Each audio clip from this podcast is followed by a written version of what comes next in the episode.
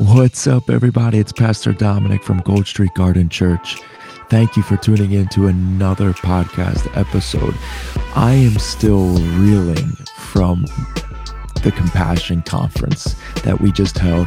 The grand finale featured Minister Michael Dow, who brought forth a empowering word called the revolution of the redeemed. I truly believe this was one of the greatest messages I ever heard on consecration and being set apart for the cause of Christ.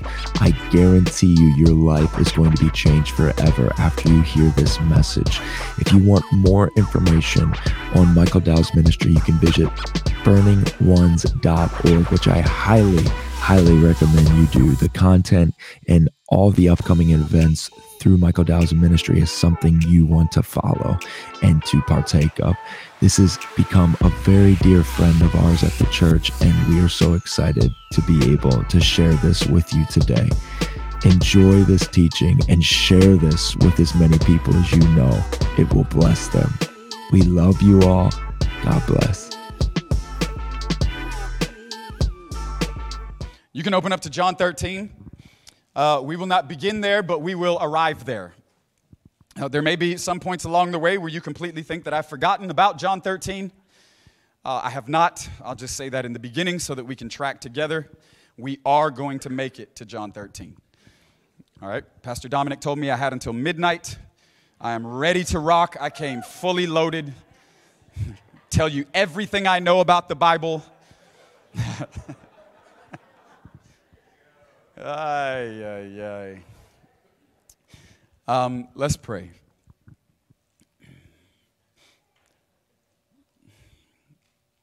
Um, Jesus, we love you. And we don't say that lightly because we don't take you lightly. Um, we love you, Lord.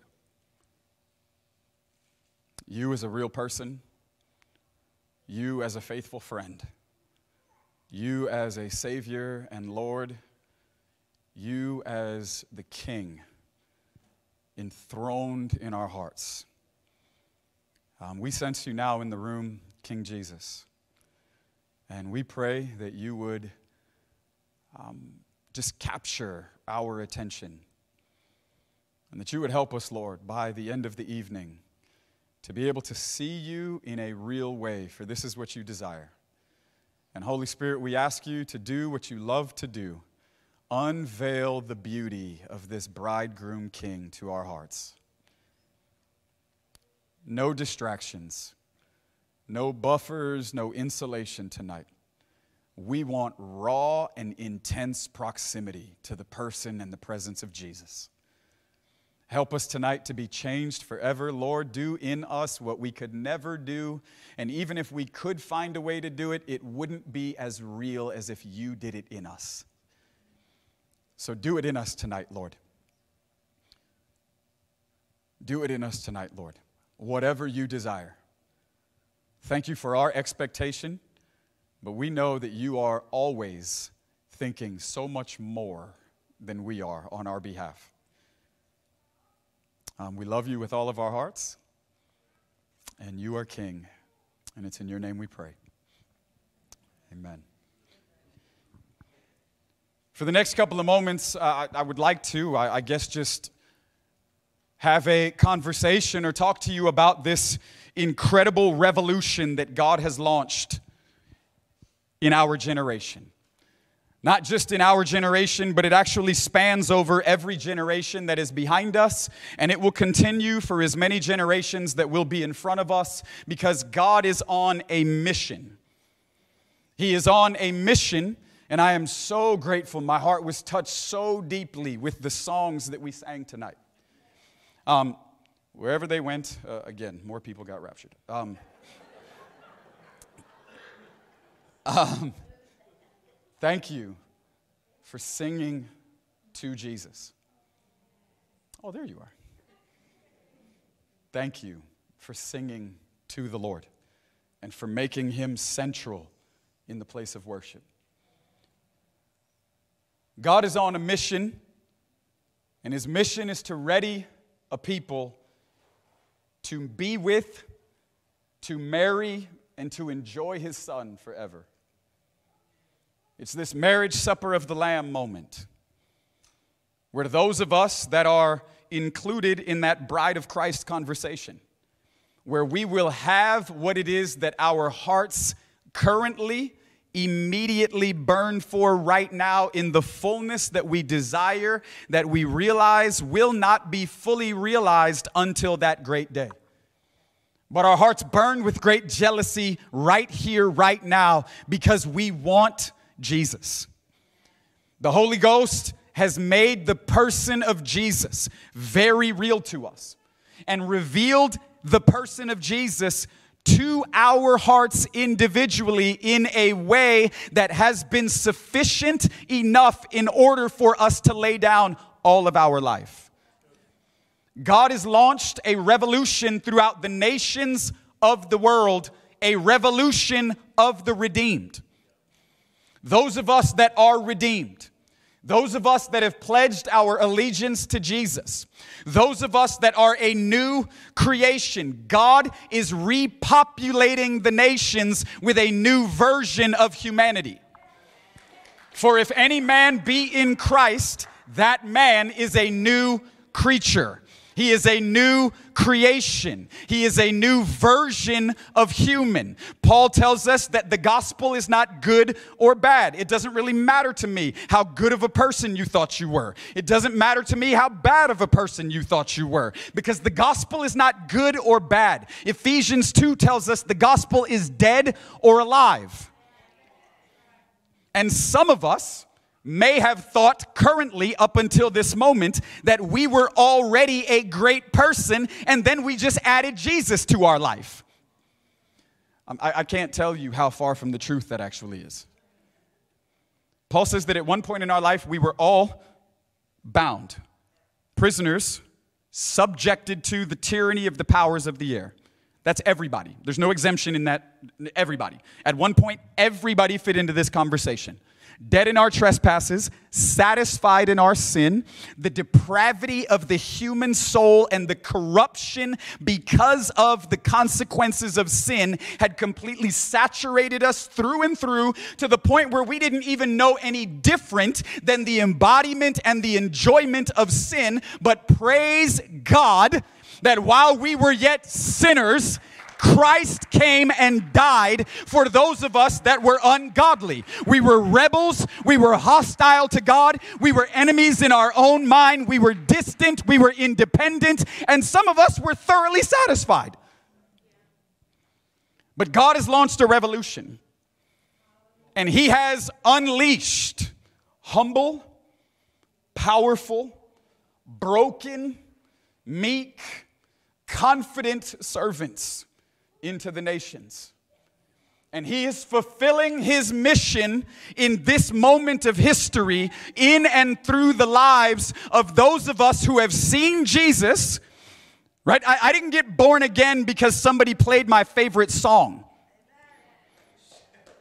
I didn't get born again because somebody criticized my sinful way of life. I didn't get born again because somebody debated me well enough to prove that hell was real and that's where I was headed. I got born again because God loved me well in the way that He revealed Himself to me. Paul said, I was the chief of sinners. This is a man, a zealous Pharisee, a religious man, a man who thought for his entire life he had aligned himself with the way that God desired. And that was until he actually saw him. You see, you can think whatever you want to think about your way of life until you actually see him. Right? This was Paul's response in Acts 9. He said, Who are you? He's running 100 miles an hour. Man, he's jailing Christians. He's killing and authorizing the murdering of people in ministry. I mean, okay. And he's 100 miles an hour on the road to Damascus. And all of a sudden, his high horse, 100 miles an hour, doing his thing his way, fully confident, zealous, powerful, influential, bright light. Voice from heaven, thrown down, a revealing of the Son of Man. And he says, Who are you? This is baffling. This is a man who thought he knew God his whole life. He says, Who are you, Lord? And the second question is the byproduct of God Himself answering the first question. The first question is, Who are you? And God answers or He satisfies that request with a revelation of Himself. And the second question is equally as important.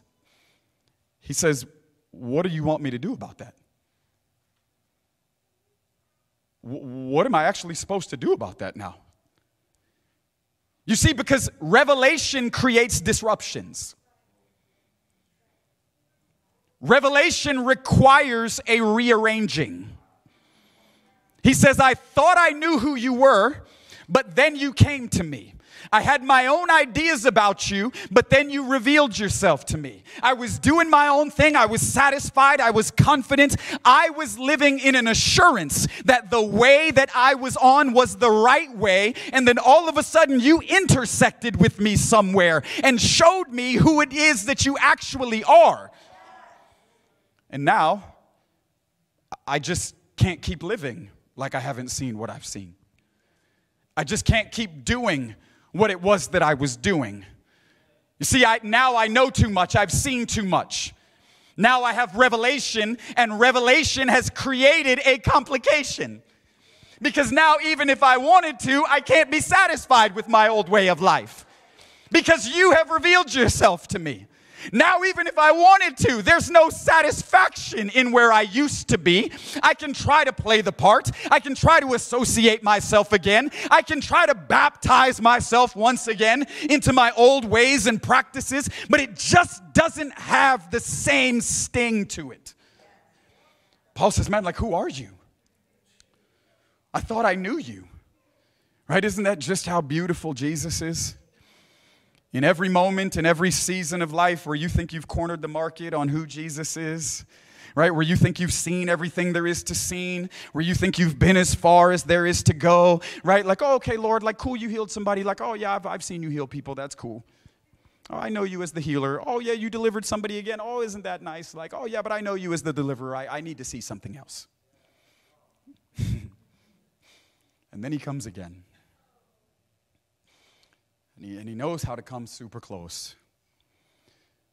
And you see, this is, this is where Paul was. Paul experienced something in God that he had never experienced. He saw something he had never seen. Man, may the Lord do that for our hearts tonight. May He show you something you've never seen. May He take you somewhere you've never been. May He bring you deeper and higher and farther than you ever thought was even available. Um, you see, and out of this experience, Paul says, What do you want me to do? Because my whole life is ruined now. Like, I can't keep doing what I was doing. Like, you understand, this is very problematic. Like, like this is an issue. Like, what am I actually supposed to do now? Like, I'm gonna wake up tomorrow and I can't give myself to the things that I've been giving myself to. Like, this has created an issue. Like, this is a situation that must be dealt with. You see, but the beauty of Paul's request reveals the authenticity of his encounter. The beauty of his request is I've actually seen you for myself.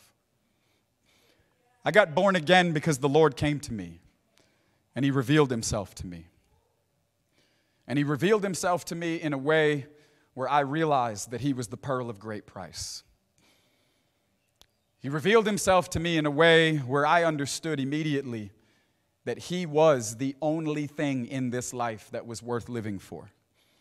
That all of the other vain pursuits, all of the other hollow conversations, all of the other worldly ambitions, all of the lustful desires and the attractive things, all of the glistening lights and all of the substances and all of the other things that the world and its systems and structures has to offer. I understood immediately in the moment when He loved me by revealing Himself to me that He was all that I wanted.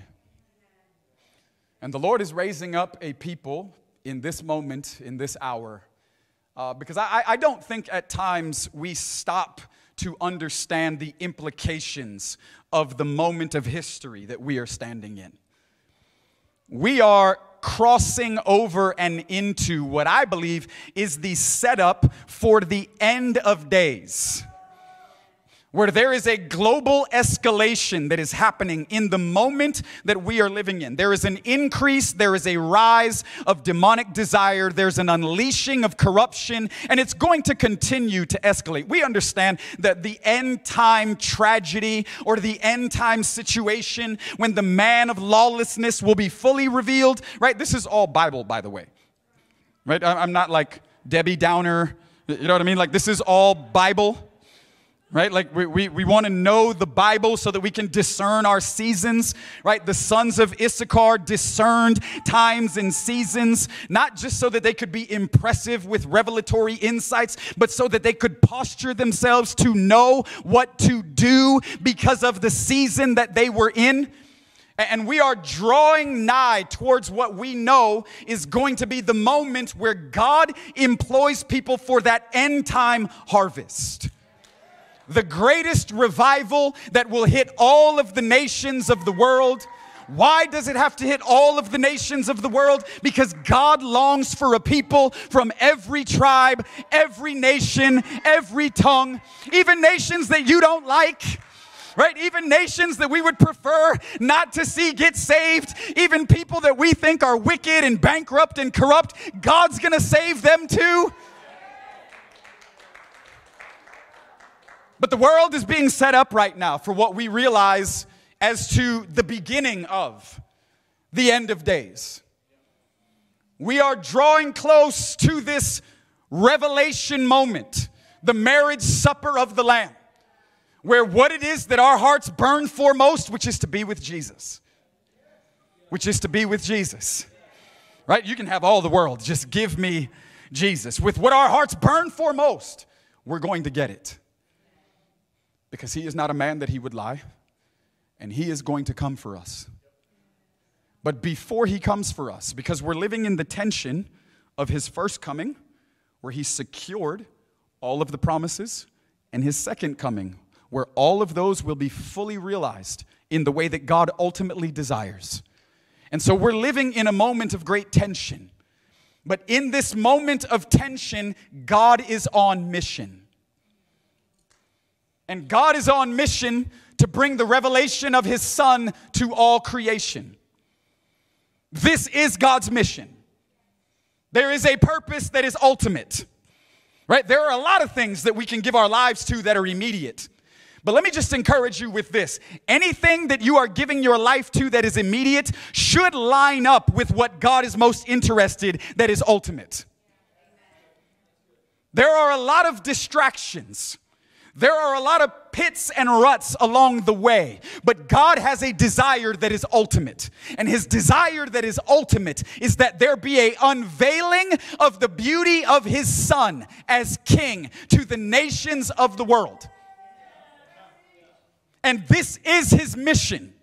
This is what the power of his spirit is doing that crosses over the globe because God longs for a people.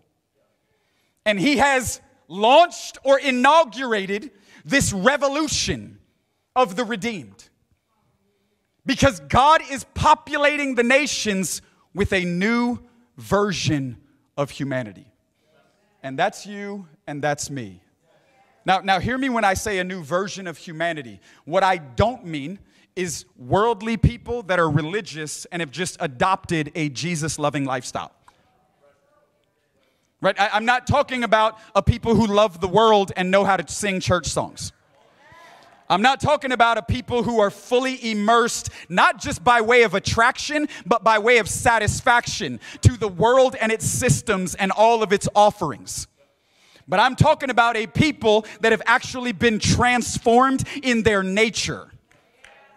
Where now the way you live is natural because you have a new nature where we have been predestined to be conformed to the image of God's Son right? This is his desire is to repopulate the nations of the world with a people that look like and live like jesus.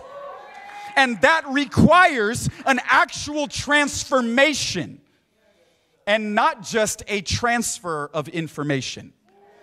Um, this takes more than a ted talk right? This takes more than a podcast. It takes more than a YouTube video, right? It takes more than a Facebook prophet, right? Like you need, you need a whole lot more than that to actually drill into the nature of a man or a woman and transform them on a gut level, on a default level, where your natural instincts and responses at a default level have been reprogrammed. But this is what God is doing in those that have given their lives to Jesus. For if any man be in Christ, not just around Christ, not just at the right church gathering, not just faithful at conference hopping and events and things, but any man that is in Christ, that man is a new creature. And God has provided all of the tools necessary in order to accomplish the task that seems like mission impossible. How can you actually change a man from the inside out? Right? We realize the bankruptcy of the human condition.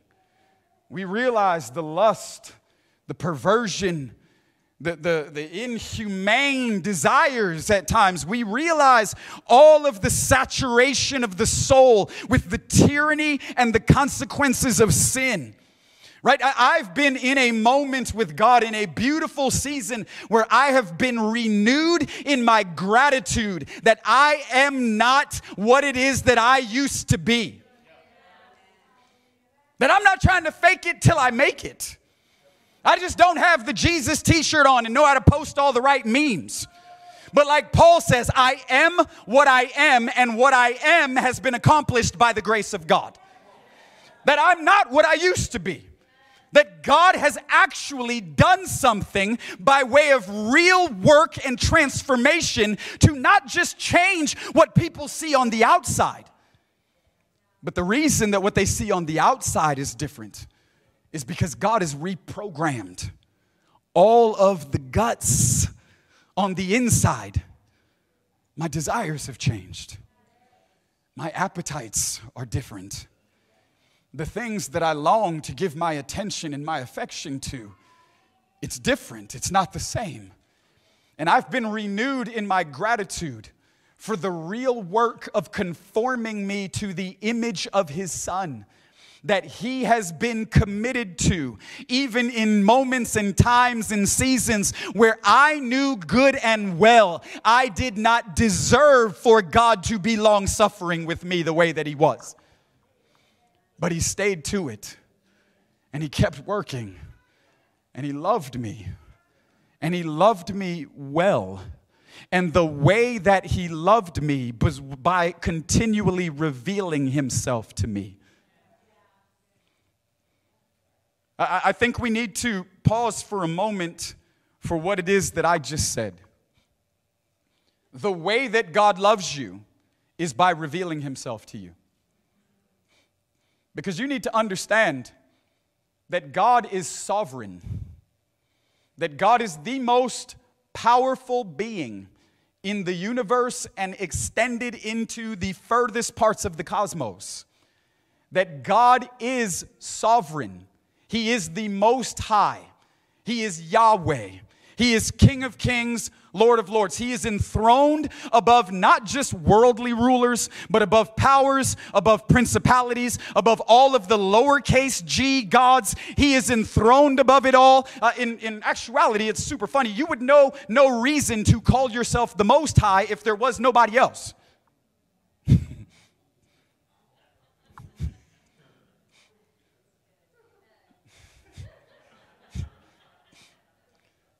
Had the rulers of the age known what they were doing when they nailed Jesus to the cross, they never would have crucified the Lord of glory. God is sovereign. He is sovereign. And what that means, in a simple way, is He is in governmental control of all creation.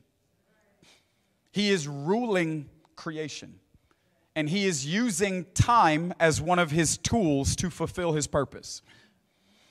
And He is right now on mission, personally, in our hearts, to love us well by continuing to reveal Himself to us because God knows that the best thing that can happen to us is for us to see Him.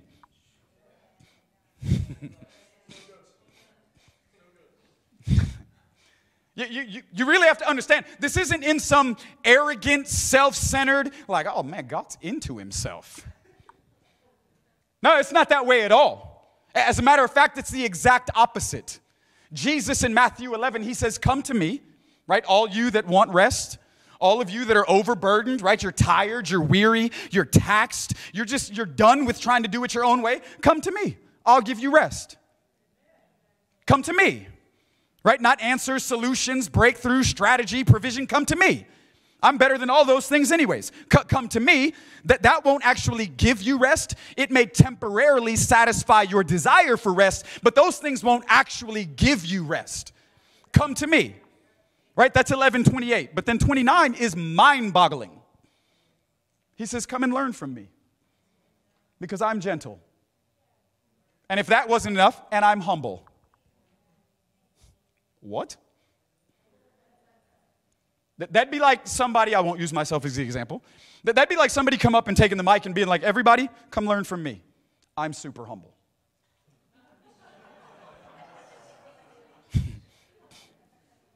I, I, I am. I'm super humble. You would think to yourself, like, what? Like, I mean, are you serious? But we have to understand that God is super humble, that He is meek, He is lowly. Brokenness is a power source. The meek shall inherit the earth. Right? I've heard it said best because the meek one rules the heavens. Come to me and learn from me because I'm humble. And this isn't some self inflated, arrogant, right, self depiction where he can establish a premise for like a resume building in the minds of others. No, he actually is this. And he, in fact, is the only person in the whole universe that can say this without it being tainted by those other things. Come to me, I'm humble. And the best thing that you could do is actually see me and in seeing me begin to learn from me. That would be the best thing that you could actually do.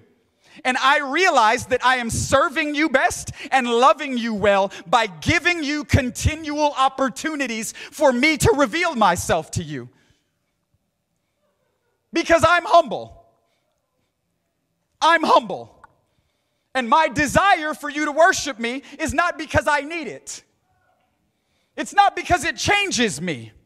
Right? We, we do understand God is unchanged by our worship. That, that may sound a little complicated or a little confrontational. He is what He is. He has always been it. He will always be it. He will never change. He is unchanging. He is eternal. He is forever. He is the same yesterday, today, and forever, the one who is and was and is to come. He is not changed by our worship.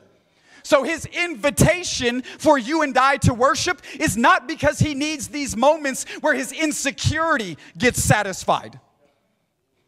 Well, I'm just going to find a big throne. I'm going to sit here and I'm going to demand all you earthly creatures to fill in the voids and the lack that I have. Um, God has no lacks, He has no voids.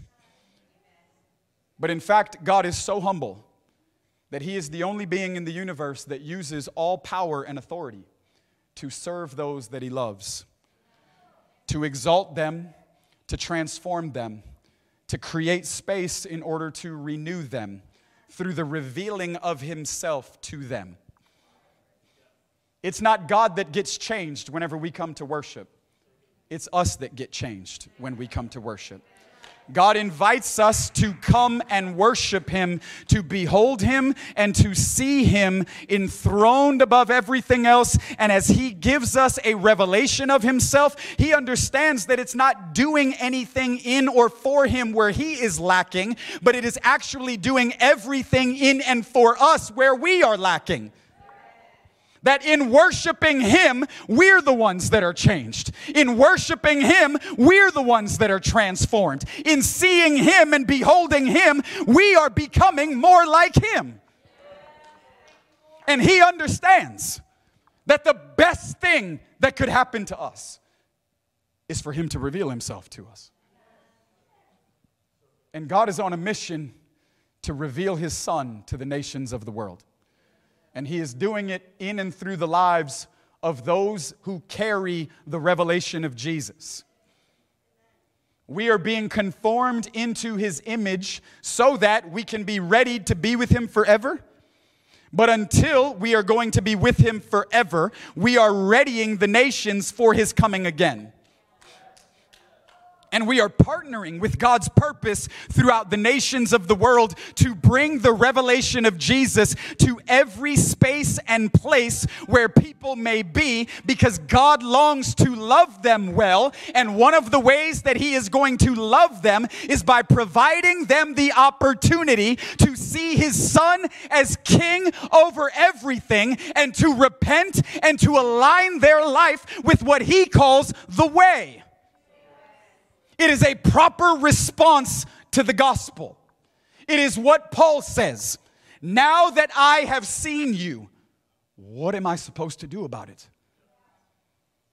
Because I've actually seen him.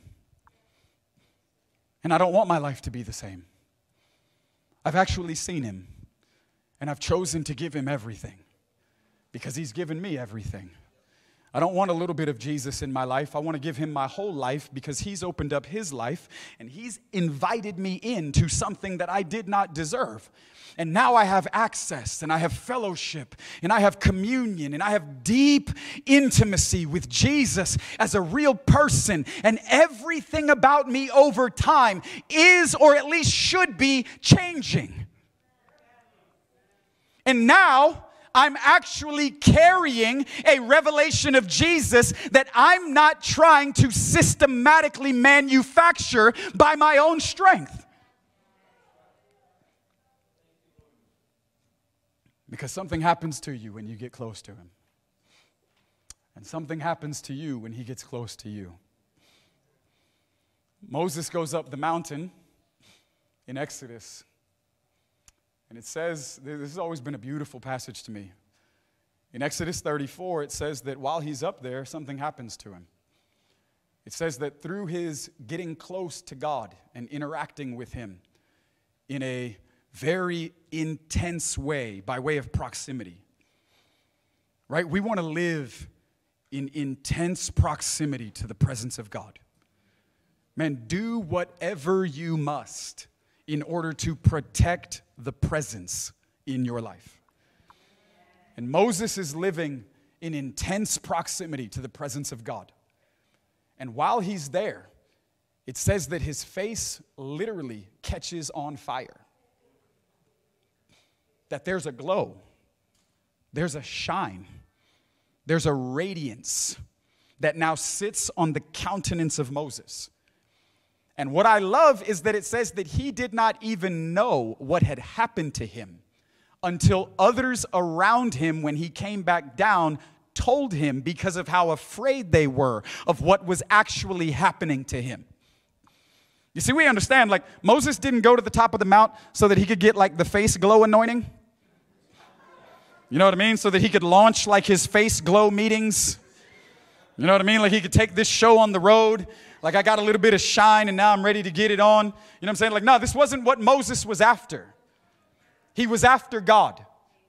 And as he was after the Lord, things started to happen to him that he was not even aware of. He wasn't trying to work it up, he wasn't trying to make it happen. There wasn't some fleshly manufacturing, it wasn't some just trying to fake it till you make it, but he put himself in intense proximity to the presence and the person of God. And as a byproduct, something began to change and it reflected and it was radiant out of his own countenance.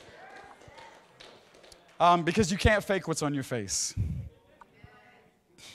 Jesus said, when your eye is single, your whole body will be filled with light and that there'll be a glow, there'll be an illumination, there'll be a radiance about you that sets you apart. You'll be different. You'll be in it, but you'll be separate from it. You won't be of it, right? You'll be in the midst of it, but you won't be the same. There, there's something about you that shines. There's a glow about you. There's a burn that you carry. There's something different in your countenance. I can see it on your face. You carry the Lord in your face, and every time I see you, I feel like deeply in your eyes, like I can see Him looking out of you at me. God is fulfilling this mission by launching laborers into the nations that carry the revelation of Jesus, who are willing to serve brothers and betrayers, even unto the point of death. um, let us be very careful uh, how excited we get because the implications of where we are going uh, will land very heavily upon our doorstep. God is launching laborers into the nations that are willing to love brother and betrayer, even unto the point of death. Because the way that God wields power is by serving those that he loves, is by bringing them the revelation of himself, even unto the end of himself. Jesus' final moments while he's on the cross before he's about to cross over into the place of death. Right? We just celebrated resurrection. We're in the season of Passover. Praise God that the covenant son allowed death to pass onto him rather than passing over him. Right? The plagues of Israel hit the firstborn of all of those in Egypt. Death passed over the Israelites, and now literally we know that death has been canceled for the believer in Jesus because death did not only pass over their houses and their firstborn, but while the blood of the Lamb has been applied to our lives, death that was supposed to pass on to us has been abolished forever. Oh, death, where is your sting? Jesus allowed death to pass on to him so that now death would pass over those of us that have given our lives to him. Death is not even a way that you can stop believers in Jesus.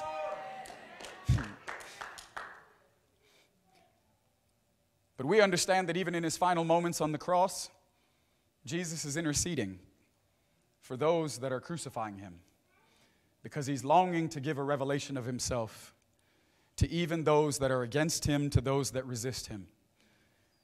I mean, what we understand is that by way of God being sovereign, he is working all things together for good to those who love him, to those who are called by his name and according to his purposes, right? He's working all things together for good, right? God has a sovereign wisdom that is governing all of creation. And at times, what he is doing is beyond our comprehension because we are in a moment that is immediate and God is thinking of something that is ultimate. And he is weaving generations together in a beautiful mosaic that at the end of the age will glorify him in and through things that we didn't understand, things that we didn't even agree with, times and moments and seasons where the pain or the pressure or the resistance or the wrestling and the tension with powers and principalities where things didn't seem to be going our way. He is even leveraging all of the energy of the enemy to fulfill his purposes.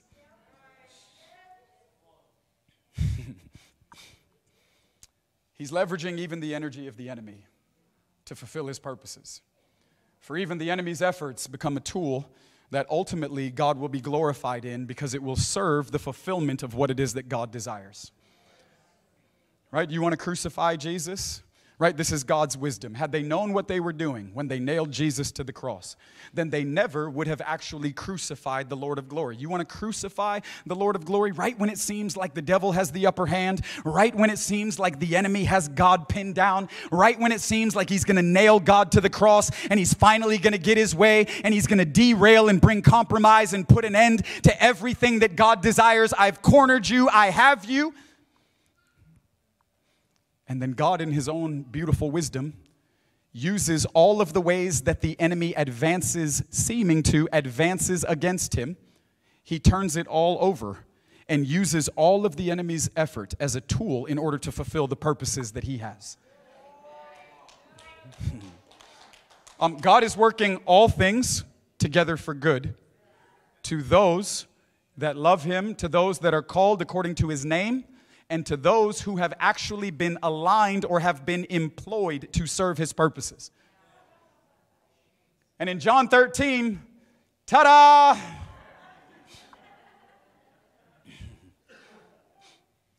We find a beautiful situation where the servant son, right, the suffering servant, the patterned son, what would it look like to serve God's purposes in the nations of the earth? I believe that John 13 gives us a beautiful depiction of what it is that God desires as He is launching this revolution of the redeemed across the globe, partnering by the power of His Spirit to fulfill the purpose that He is on, that He is using time in order to fulfill. What would it look like? I believe that Jesus shows us. When you open up John 13, it tells us that Jesus knew that His time was coming to an end. That, that's an important frame in which the rest of the substance of the chapter is going to fit in. He knew that his time was coming to an end. It was the night before he was going to be betrayed. It was the eve of Passover, we understand. It says, and the de- that, that was verse 1 in John 13. Verse 2, and the devil already having put it into the heart of Judas to betray Jesus, so we understand that Jesus is not just with brothers, but that there's a betrayer in the mix. Verse 3, it says that he knew where he came from. Right? Verse 1 also says that he loved all of those that he knew God gave him and he loved them until the end. Even in verse 2, right? The devil betraying Jesus through the person of Judas. Verse 3, he knew where he came from. He knew that his father had given him all authority, and he knew that he was soon going back to his father. And it says, because he understood these things, that he got up from the table, that he unclothed or unrobed himself, and that he put on the garments of a servant. Right? He put on the garments of a servant, and he began to wash the feet of those that were with him. I have to ask myself because God is so not like me. And praise God that He's not like me. Um, there'd probably be a lot of people that don't exist anymore if I had the power that God has.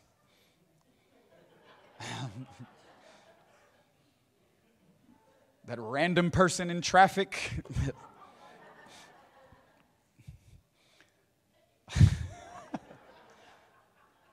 But, but it makes me ask the question Who are you, Lord? Because Isaiah 55 tells us that his ways are not our ways, and that his thoughts are so much higher than our thoughts. What is a man who has all power and authority? Right? Let, let, like, let's listen to this. Jesus understands that he came from his Father. Right? In the beginning was the Word, and the Word was with God, and the Word was God. He understands that he came from his Father and that his Father gave him all power and authority. Right? No man takes my life from me. I lay it down on my own accord. For the Father has given me power to lay my life down and power to pick it back up. Um, we, we understand that he has all power and authority. That it's the night before he is entering into the process that would ultimately bring him to the end of his earthly days in this way. This was a unique moment. Jesus was a man, Colossians 1, filled with the Spirit of God. It was God's desire and his delight to put the fullness of who he was in Christ as a man. We understand this is a unique moment in the life of Jesus in this way. What is he doing in the final moments of his life? Washing feet. Like, what? Like, bro, have you lost your mind? I've got a foot thing anyways. Like, I'm not, I'm not crazy about feet. I, I mean, that, that's a separate conversation, but like, I, I'm not really into feet anyways. I mean, if you are, if that's your thing, man, praise God for you. But what is he doing? The final moments of his life. The final moments where he could be out doing anything, but he is locked up in close proximity to those that he longs to reveal himself to. And he's giving them a revelation that is going to have to sustain them whenever they arise from the opportunity to see him this way. Because Jesus told them plainly before worldly rulers have a way of wielding power whenever it's given to them. Don't be like them. Don't lord it over people. Don't use it for your advantage. Don't be self absorbed and self serving. He said, I did not teach you that way. And he's locked up in a room. It's his final moments. And he unrobes himself and as a servant, he begins to wash feet. And I thought to myself, this is not what I would be doing. Bro, if I had like 24 hours to live, I'm not gonna find 12 dudes whose feet I can wash. I mean, who are you, Lord? Because we are clearly not thinking the same way.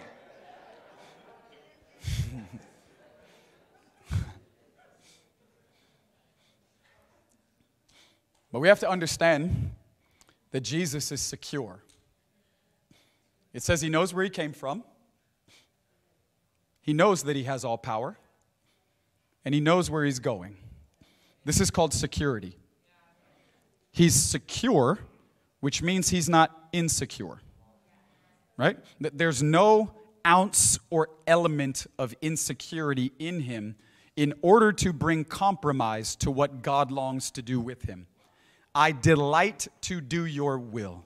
I find my greatest satisfaction. I come alive in yielding to your desires. Do with me as you will. I long to honor you. I long to see all of your dreams realized. Here I am. You've given me all power, but I am going to use all of that power to lay down all of the potential things that I could be doing because I long to do the thing that you want me doing. That this is called real security. I know that I'm yours. I know you've given me power. I know that one day I'm coming back to you. And so here I am, Lord. Use me as you will. Right? Jesus is secure, which means he's not insecure. And because he understands who he is, right? This is called identity. He's secure in his being. He has security in his identity. This is super important. He has security in his identity. And because he has security in his identity, he does not see his assignment as an assault on who he is.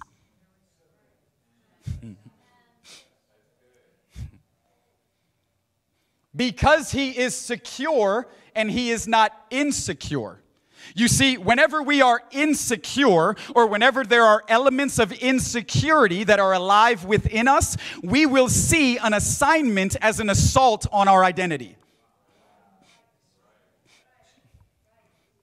And you will be offended whenever the invitation towards certain tasks whenever the invitation unto certain responsibilities, whenever the invitation or the moment presents itself and the door swings wide open and God's desires become real to you or revealed to you, you will see an invitation or an assignment. But if it does not align with who you want people to think you are, oh boy. He is secure which means that he can do anything because there is no thing that is going to change the thing that he knows he already is. There is no task. There is no work. There is no responsibility. I can serve in any capacity. I can do anything that you want me to. Take me to the highest place or to the lowest place. What did Jesus say? You want to be greater than John? Find a place lower than John if you want to be great. Those that are the greatest among you should be the servants of all. Jesus understands I'm not insecure, so I don't have to shield my life from responsibilities that don't align with who I think I want to be. Because when we're insecure, when we're insecure, um, we are quick to take up things that feed what it is that we desire people to think about us.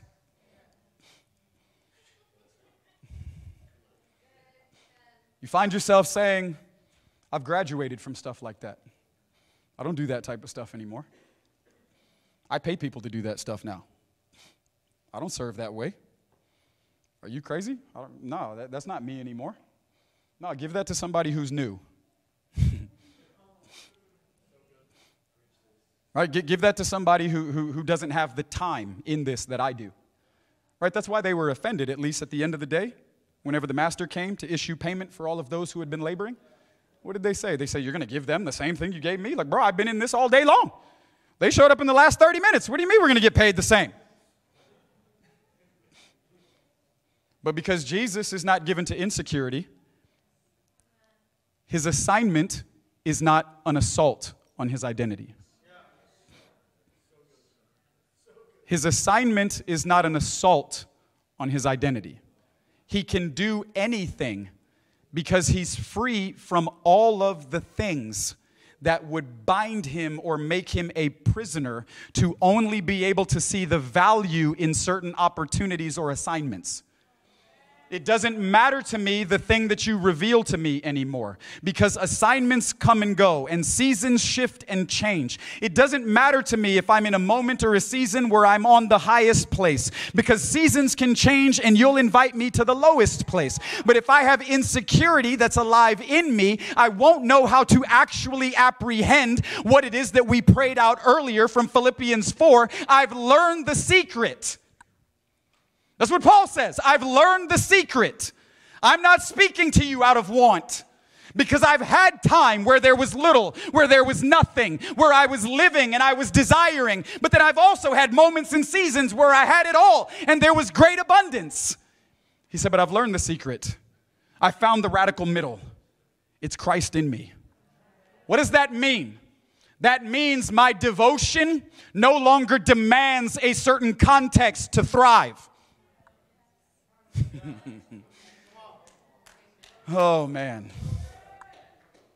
My devotion no longer demands a certain context in order for me to be faithful to God. It doesn't matter to me where you put me. It doesn't matter to me the way that life looks for me. I don't require a certain income level, a certain social status, right? I don't require a certain type of car, a certain size house. I don't require certain opportunities. I don't require a certain position or title. I don't require the microphone. None of this actually puts a demand on my devotion because I've learned the secret. It's Christ in me that is the hope of glory. And Jesus is present. And because he is free from insecurity, he is free to do anything that God may ask of him. Let me ask you this Are you free to do anything that the Lord wants from you? Are you free? Are you free? Well, sure, depending on what that means, I guess. Right? Like, I mean, Lord, I'll go anywhere you want me to go. Oh, Jesus, I'll do anything you want me to do. Well, accept that. No, no, no. Here I am, Lord. I bind you, devil. Shora kenamasayete. No, no.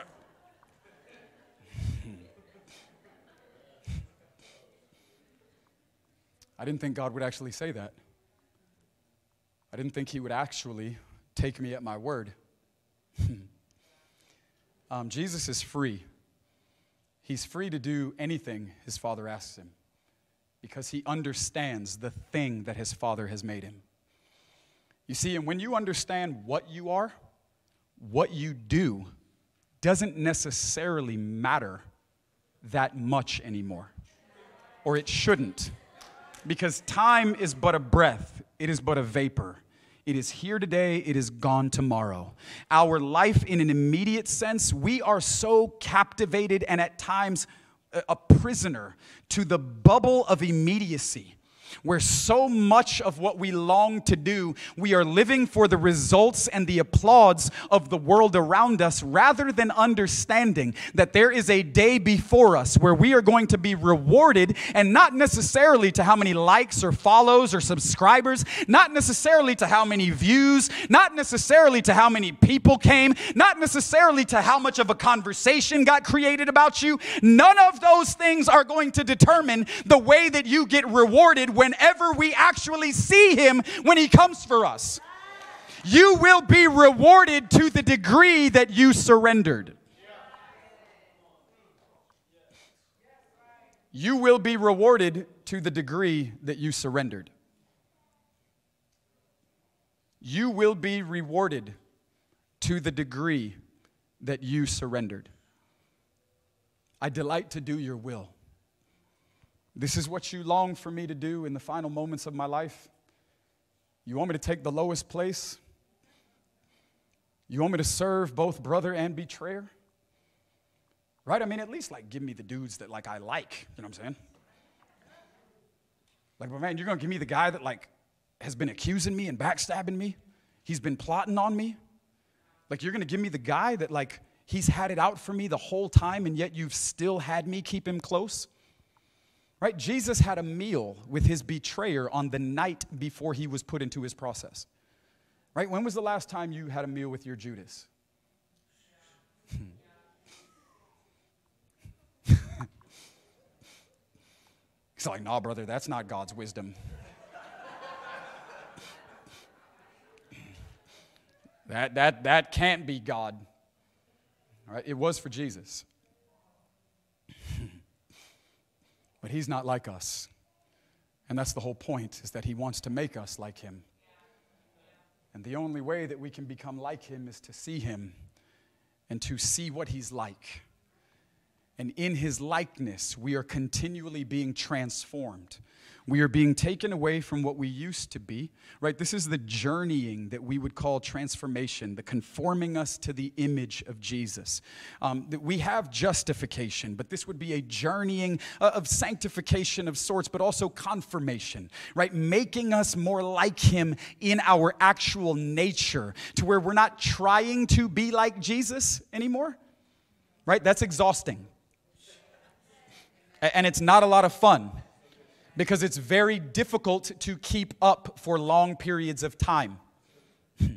you are much better off falling hopelessly bankrupt into the presence of God and realizing in desperation and an authentic desire, Lord, there are certain things that are just not as real as I would like them to be in me, and I am going to linger as long as it takes in order for you to touch me, in order for you to change me, in order for you to transform me, in order for you to take what right now is alive on the inside of me that is resisting you, that wants to reject you, that honestly does not want to be like you because there are ways that you are calling me to walk this thing out that I don't have delight and I don't have joy and I don't have rest. And it is going to take you doing something in me so that I can be more like you.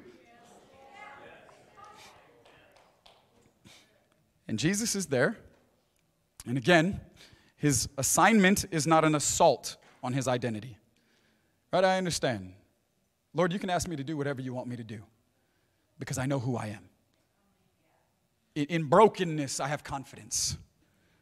Right? In meekness and lowliness, I understand that those who humble themselves before the mighty hand of God, that He will lift them up, He will exalt them. Right? It's, it's the contradiction. Right? Those who want to be first, you should be last. right? But when you choose to be last, He turns it all around and you end up being first. You can ask me to do whatever you want me to do. Because I understand that there are going to be unique assignments that you are going to invite me into in order for me to partner with your desires to reveal your son to the nations of the earth, but also that starts right here, socially, locally, to those who are within my immediate sphere of influence. Right? When we hear nations, we have to also think neighbors. Right? We want neighbors and nations right? And so you are going to invite me in unique ways to bear who you are and the revealing of your son to those that are around me because you are longing to love them well by revealing yourself to them because it's in the opportunity of revelation that we find the opportunity to repent and align ourselves with God and His mission until Jesus comes. And this is the most compassionate thing that you could do. I'm going to read for you the definition of compassion. Right? Words are important to me. Compassion is defined right? This is the Compassion Conference. Compassion is defined as a feeling of deep sympathy and sorrow for another who is stricken by misfortune. But it is equally accompanied by a strong desire to alleviate the suffering.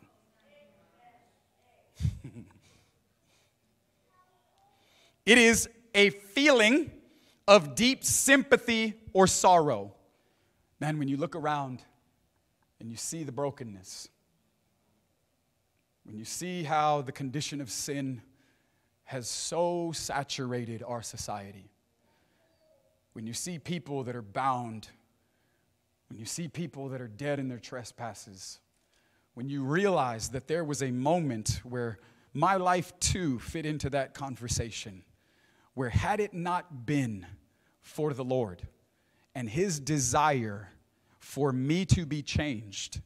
Had it not been for the Lord who came to me when I didn't deserve it, had it not been for the Lord who revealed himself to me and gave me the opportunity to step out of who I used to be and into the freedom that is found in Jesus. Had it not been for God Himself and His compassion towards me, that while I was living in misfortune, while I was living in suffering, because the greatest suffering is the tyranny and the prison cell of sin, knowing that we are headed towards destruction with no hope of transformation, that I am a slave and there's nothing that I can do to free myself or rid my life of the taskmaster, feeling like everything that I am ever going to do is just more of the same. This is slavery. This is misfortune. This is suffering at its greatest.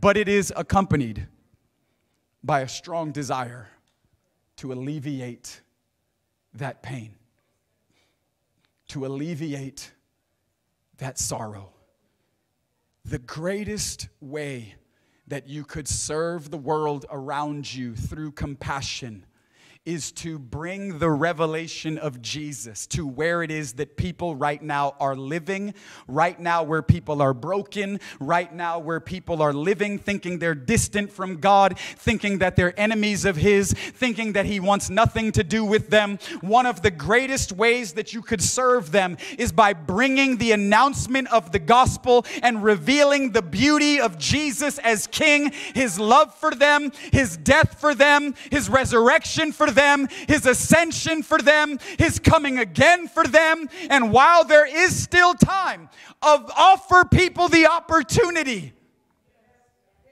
While there is still time, offer people the opportunity this is the most compassionate thing that we could do for the suffering that has come upon the world. Offer them the opportunity to give their life to Jesus and serve them. Serve both brother and betrayer, even unto the point of death.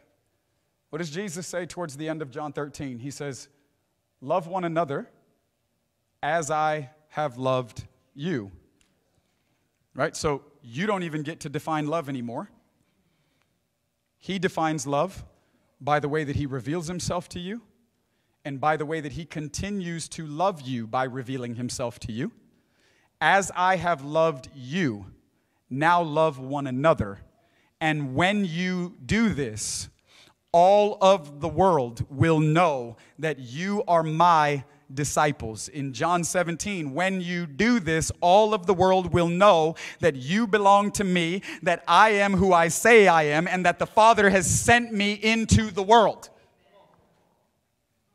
We need a real work of God's Spirit in us to make us what we are not so that he can do with us what we honestly at times don't want to do. Because it's so much easier to live in a self serving way. It's so much easier to try to leverage what God is doing, even in my own life, towards things that I want it to be pointed at. It's so much easier to live in a way that is self absorbed, that is self centered. And as a matter of fact, the whole world system is constantly attempting to train us and condition us to put our life in the center of all of the conversations. But our response to the gospel puts a demand that Jesus is now at the center of all the conversations. For who are you, Lord? You're not like me. Who are you, Lord? Your thoughts are not my thoughts. Your ways are not my ways. Who are you, Lord? And in the way that you've revealed yourself to me, what am I now supposed to do about it? Because I can't stay the same. But that's the whole point. You come to me because you have a desire to change me. You come to me because you know that I am not what I could be. And even in moments or unique time periods where I may be satisfied with how far you've brought me, I still understand that there's so much more for me. There's so much more in Jesus for you. There's so much more in the person of Jesus and in the revelation of Jesus for you. And I believe tonight that God longs to reveal his Son in our hearts to where a fresh vision of Jesus would place the demand on each one of our lives and each one of our hearts individually. Now, this is something that only the Spirit can do. But a fresh and real vision of Jesus is going to place a demand and also place a desire in order for God to touch us in places that need to be touched, in order for us to rearrange things that need to be rearranged, in order for us to be delivered from things that we need to be delivered from. Insecurity, fear, doubt, uh, all of these things, uh, a, a lack of real identity, that God would substantialize who we are in Him by revealing Himself to us. Um, and this is something that has to be by the Spirit because there's just not enough emotion over the next couple of days to keep this train rolling. But I believe that if we would be willing to give ourselves to the presence of God tonight, that He would do what we can't do ourselves. Right? God is on mission right now. He has launched this redeemed family into the nations of the world. Right? There's a family that's on mission. We would call this the church. There's a family that's on mission. And I really believe that the Lord wants to touch us tonight. I believe it with all of my heart. And I, and I just sense, even now, that the Lord is inviting us to draw nigh.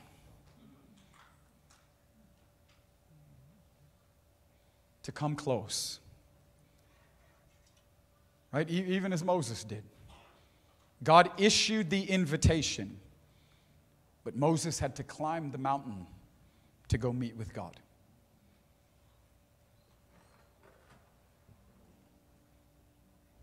And I would love to just, for the next several moments, just give all of our attention over to the person and the presence of Jesus.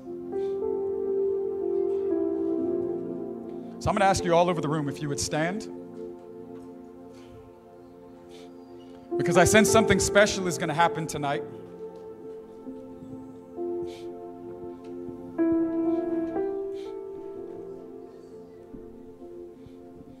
I sense something real special is going to happen tonight. And again, this isn't some like cheerleader verbiage. But I sense something really special is going to happen tonight. For those of us whose hearts are burning right now. Man, for those of us whose hearts are burning right now. Will you go wherever He wants you to go? Will you do whatever He wants you to do? Will you be joyfully obedient, even unto the point of death? even if that means the death of your own ideas, the death of your own dream? The death of all of the desires that at times create these weird intersections and these complications? Will you serve brother and betrayer even into your final moments? If it means the revelation of God's Son can come crashing into the heart of those who God may put in close proximity to you.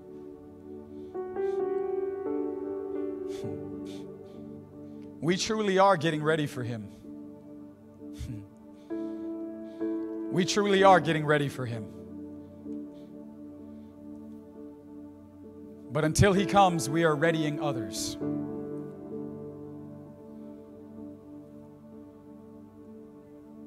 We are readying others. He's coming again. He's coming again. He's coming again. This is an ultimate thing.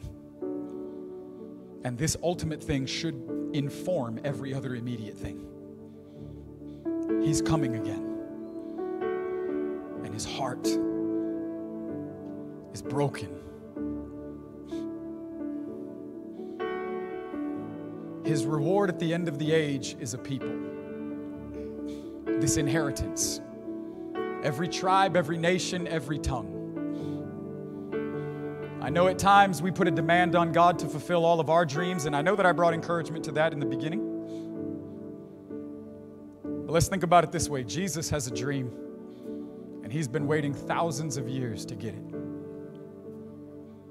This people, this bride that he thought was to die for, this inheritance from the nations. There's something that he's longing for. There's something that he hasn't gotten yet in the way that He really wants it. You and I are the reward that Jesus is after at the end of the age. And He is trying to increase that number. He is trying to bring more into the outcome or the equation. Will you partner with Him? Will you join your life into His desires to harvest the nations, starting right here with your neighbors? Will you allow God's compassion, His heart, to alleviate the suffering of others by revealing Himself to them? I know you're broken. I know you're desperate. But here I am. I know you're bound. I know you long for freedom. But look at my son.